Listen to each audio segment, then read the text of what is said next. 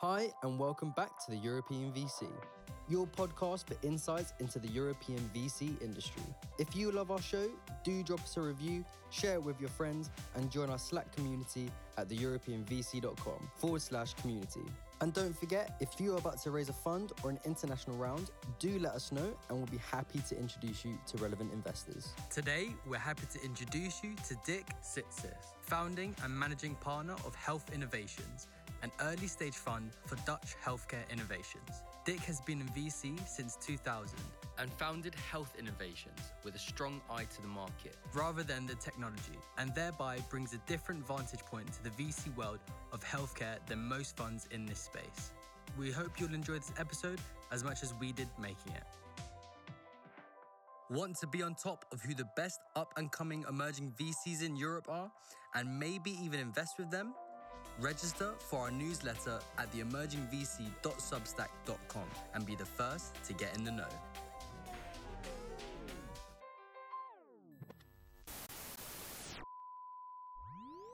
Dick, welcome to the European VC. Super nice to have you. How are you today? Yeah, thank you. Very good. Thanks. nice. Dick, I wanted to start off with uh, something you shared with us, which is that you guys ended in healthcare by accident or by chance. Can you share a bit that story with our audience? So, what took you into this space and what was that process like? Well, actually, I ended alone in healthcare. It's even worse than that. I was in venture capital from the year 2000 on and I did that for six years in a tech VC. And what I learned is that entrepreneurs are very enthusiastic about their tech. They really love their tech. You can wake them up in the middle of the night and talk about their tech and they get excited and don't go to sleep anymore. what they don't know a lot about most of the time is the market they were going to.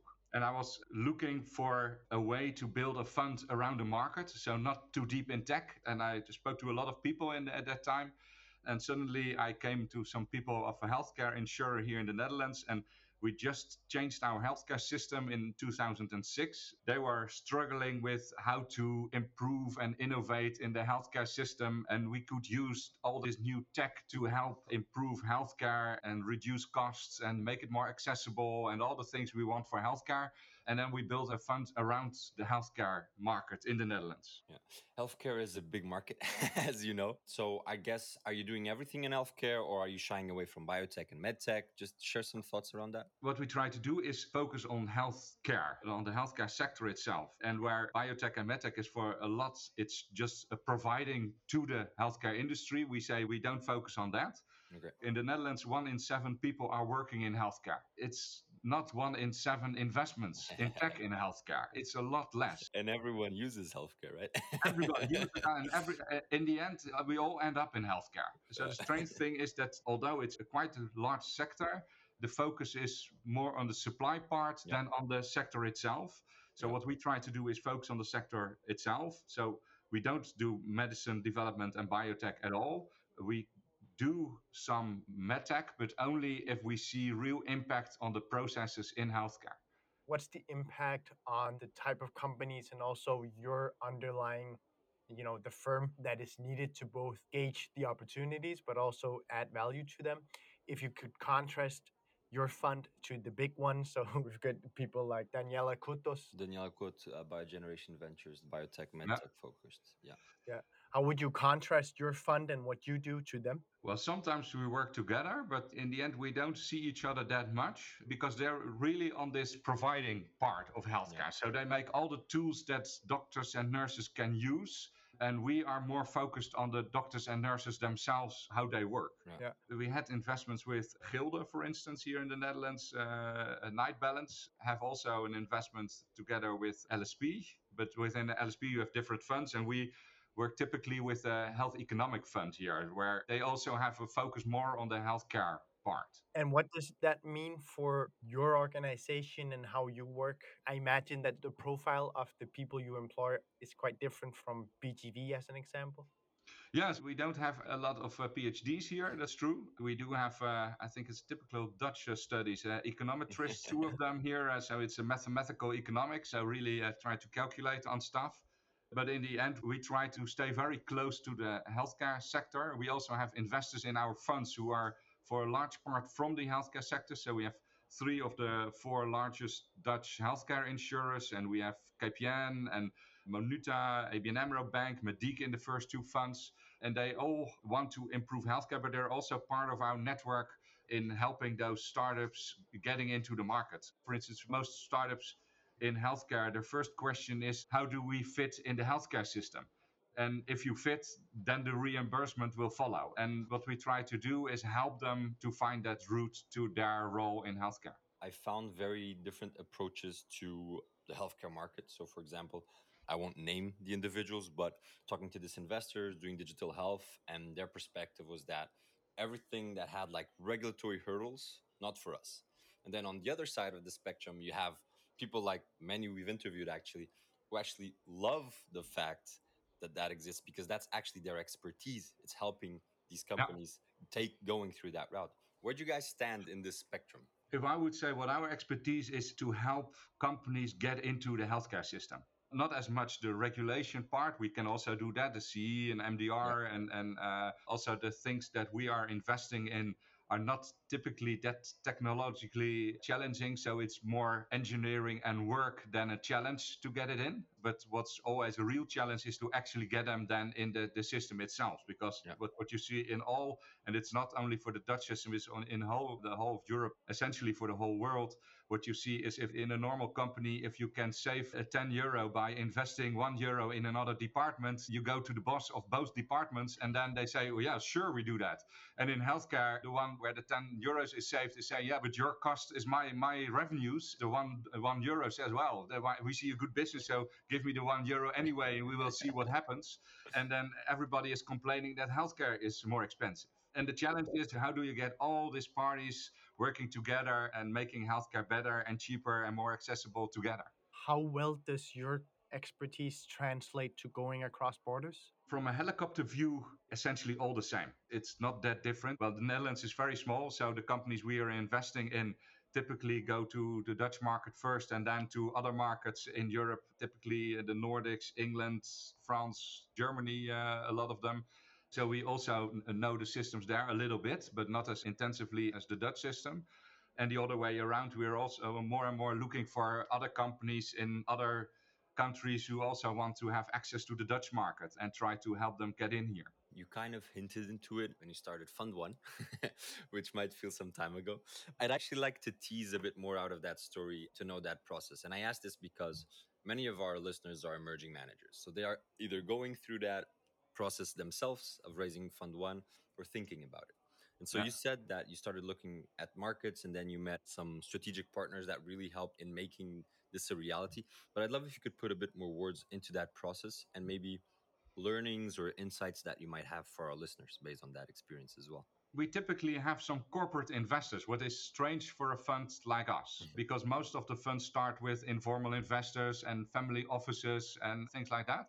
What I saw when I started with the first fund was that the story I had about getting tech into healthcare and do it with the focus from healthcare was really what made the corporate companies tick. Typically, we also didn't talk to the guys who did investments there, but with the business guys. And they really wanted this to happen because they saw that this was needed at that time. So, it's talking 2007, so it's uh, 15 years ago uh, already.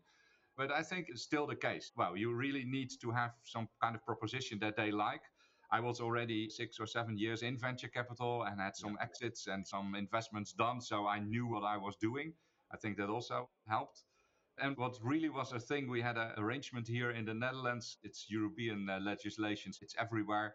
It's called a seed investor arrangement here, and you can get half of the money from the government at some kind of good conditions one of the things that really helped my process was that uh, March the 31st, they needed half of the investors and a plan. And then the 31st of June, they needed all the investors and a pitch for me. And because there was some kind of external pressure, it really helped me to convince my investors. Well, I, am not in a hurry, but well, we have this process and we want yeah. to try to make this happen. So it really helps if you have some external pressure on your fund because it's always easy to wait for another month or two months or three months. Well, if it gets to Yeah. a year, at a certain point, you need the money and then you get a job and, then it, and your fund ends. Actually a very good point. And now you're in the process of going to Fund 4, and I'm guessing that you don't have that external pressure that you can use anymore. and it is a notorious problem for fund managers to get the LPs to do their work. Have you developed any tactics to make sure that you actually can get a closing done at a somewhat relatively quick pace? Every fund is a challenge again. So it looks like if you had some good exits and some good returns in your fund, that people would say, uh, well, now you are at the fourth fund, so it will happen uh, very easily. But there are always a lot of arguments to question all the good things that you've done in the past. Well, we had quite good exits five, six, seven years ago, and the reaction you get is, yeah, but that was a very different market. Can you do something like that again? Uh, no, I can do something like that again because that was then, and now we're in a different market. Have you experienced with the current market? No, but nobody does. Fundraising for a startup is difficult, but for a fund is well twice as difficult because you're not selling a proposition, but you're selling the possibility to get into good propositions. I hate to be the one bringing this topic, but I think in this case it is quite interesting, which is, you know, we've gone through a couple of years that are really weird, and, and healthcare has been on the spotlight. And this is mostly biotech, I know, but we've seen these investments really yield in returns.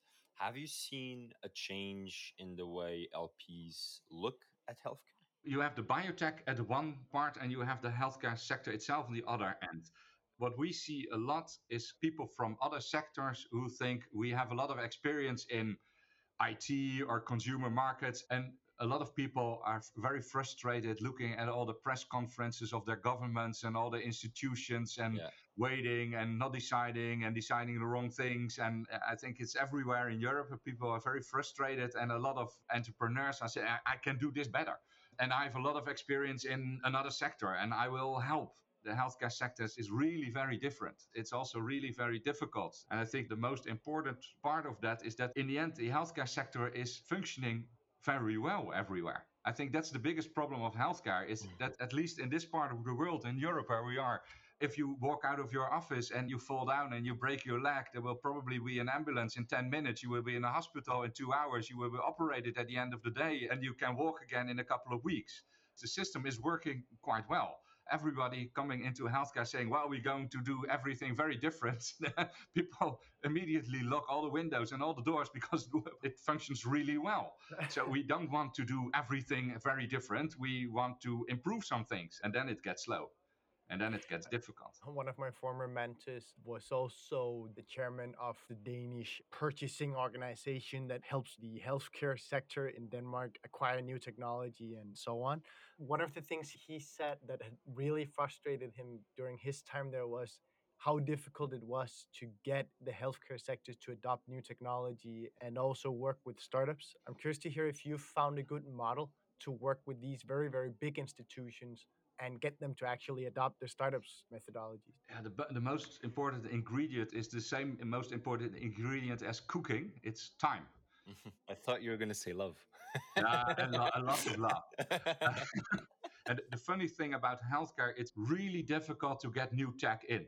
But what's even more difficult is to get that tech out. If you're in, you're in. And that's the advantage of healthcare. If you have to do a lot of work to get in, but if you're in, people will use it and it will be a part of their system and it will be reimbursed and you will be paid and no one is thinking about that it's even paid what they're subscribing or or using or things like that Another good friend of ours, Shomit Ghose, he's an investor in Silicon Valley, notoriously known for his thinking around big data in healthcare and the importance of it and the fact that future models will all be built around the data you can collect.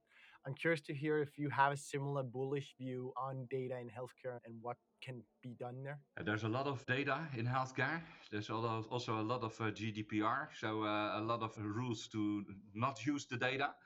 You can do really a lot with data. We have one of our investments is using data to make more differentiation in groups in chronic care because at the end everybody with diabetic or heart failure they're all treated on the same protocols and if you dive in the data then you can see that for some groups women versus men age groups people with other chronic diseases they all should have different protocols. And what we try to get to the doctors is insight in all those groups and how you can treat them differently.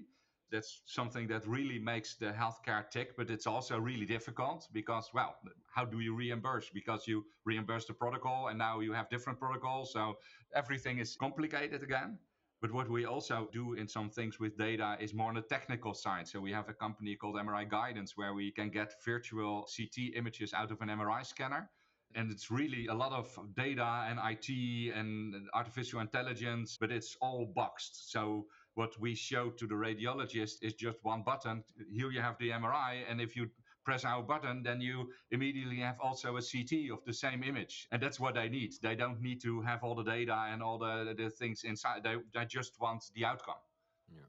I'm curious to explore a bit this topic of helping the startups getting into the healthcare systems. I'm curious how you deal with that when the companies are expanding internationally, right? Because I guess you guys have extremely good relationships in the Dutch market, right? Because of your track record and experience. But then let's say, you know, the company kind of proves it in the Netherlands and then wants to go to two other markets, one other market. Do you have long-standing relationships with other local players? Do you work through an advisory board that has those connections? How do you guys tackle that?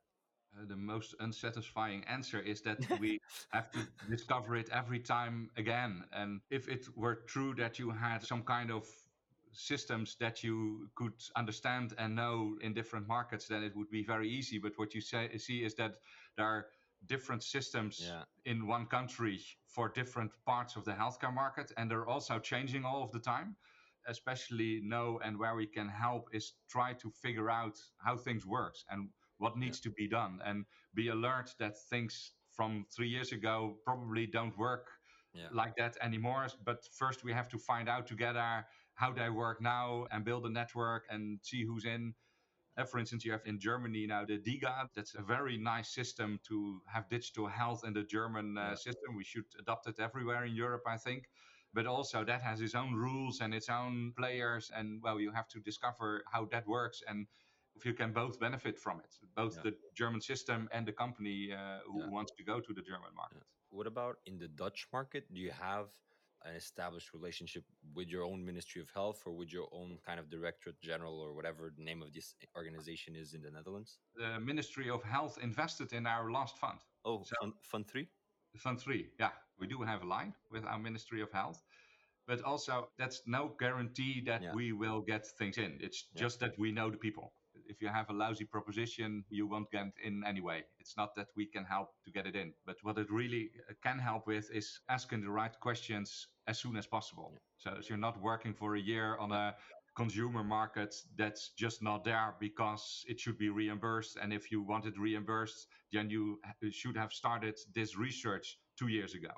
And if you didn't do that, then, well, you should do it again, but you lost two years. Yeah, exactly. That's what we see a lot. To my knowledge, it's not very common for a Ministry of Health to participate as an LP in a venture fund. Can you share your thoughts around that? Because that's super interesting. It was uh, five years ago. Um, uh, the Ministry of uh, Health really wanted to have more digital health companies in the Netherlands. And I think they drank some coffee with the Ministry of uh, Economic Affairs. And then they thought, well, if you give us some money, then we select, uh, I think it were three or four funds were selected to invest in digital health. So it's labeled money, so we can use that money only to do digital health, but it was what we're doing anyway. Even if it's not hard strings attached, if it's just a soft strings attached, are there like expectations in terms of outcomes in health or not necessarily?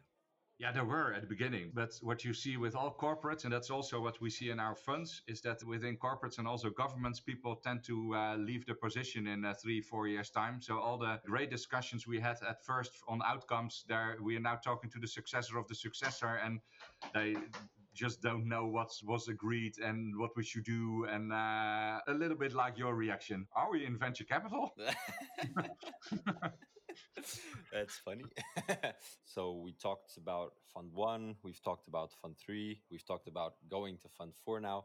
And I'm curious to know, as an organization, how has that journey been? Right?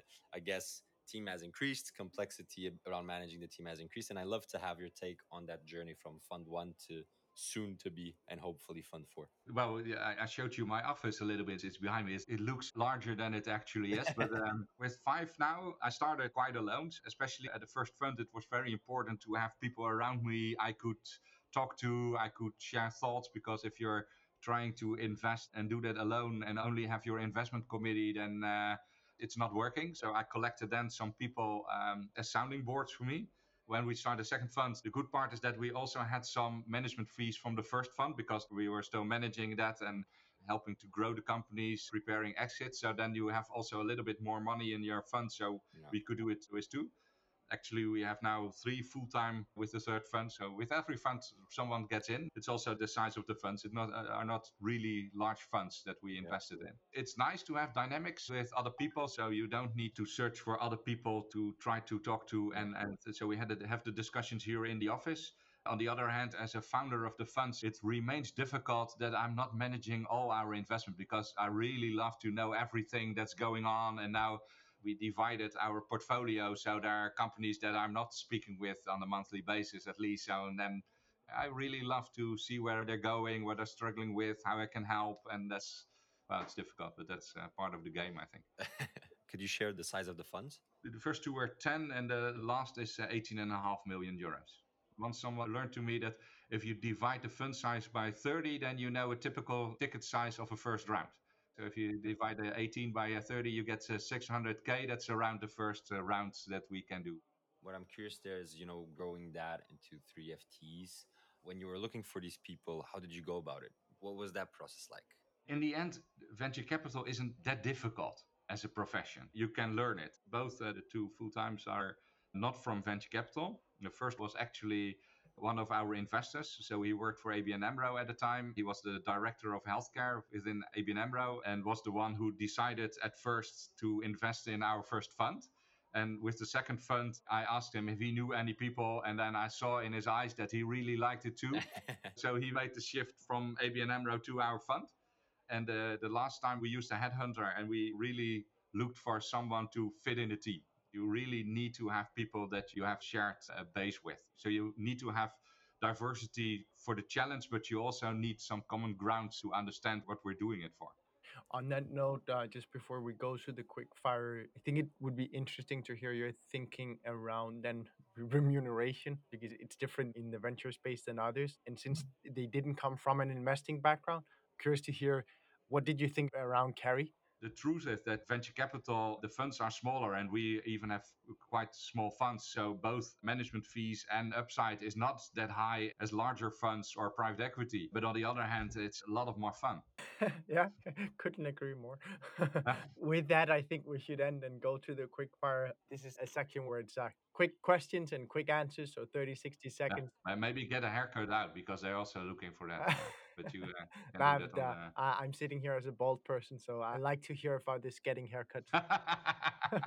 so, okay, first question, Dick. In healthcare, what areas excite you the most that other people don't really feel that excited about? I think it's the whole process of healthcare. People in healthcare are there for helping people a lot of the, most of them, people from the biotech part, are, are mostly in for the molecules and the curing and things like that. And what I really see is that things can be organized smarter than they are organized now, and that you can really help people better by doing things in a smarter way and have better outcome for the patients, but also less costs. Super interesting. Second question What's the most counterintuitive thing that you've learned since you first started in venture? As venture capital, you're in the financial sector. But what we are doing here is not financial at all. We are helping people build their businesses. And yes, we have revenues and we are looking at customers and we have costs, but everything that you think is financial it's not here. It's it's in the end it's just the cash flow and that's it. And then we have building the business. I think that's also why uh, vcs tend to be a bit different. Some would call us the hippies of the uh, financial sector. So yeah. Uh, i think my kids won't won't agree. I'm just a boring old dad but uh, yeah. they don't know the professional and the final question what can we expect in the future from Dick Sietses and health innovation I hope a lot. I hope we really make an impact from our view on how healthcare can work and how we can manage all the challenges that we face with uh, an older population, also COVID 19, all challenges on, on new developments, personnel that is burning out, people demanding more from healthcare. So it's really something that we should use everything we can. And one of the things is the, the things we're offering. So I hope I have some impact. Thank you for listening to this week's episode of the European VC, your podcast for insights into the European VC industry. If you love our show, do drop us a review, share it with your friends, and join our Slack community at theeuropeanvc.com forward slash community. And don't forget, if you would like to suggest topics or guests for future episodes, join our community and help make the best pod for everything European VC. And if you are about to raise a fund or an international round, do let us know and we'll be happy to introduce you to relevant investors.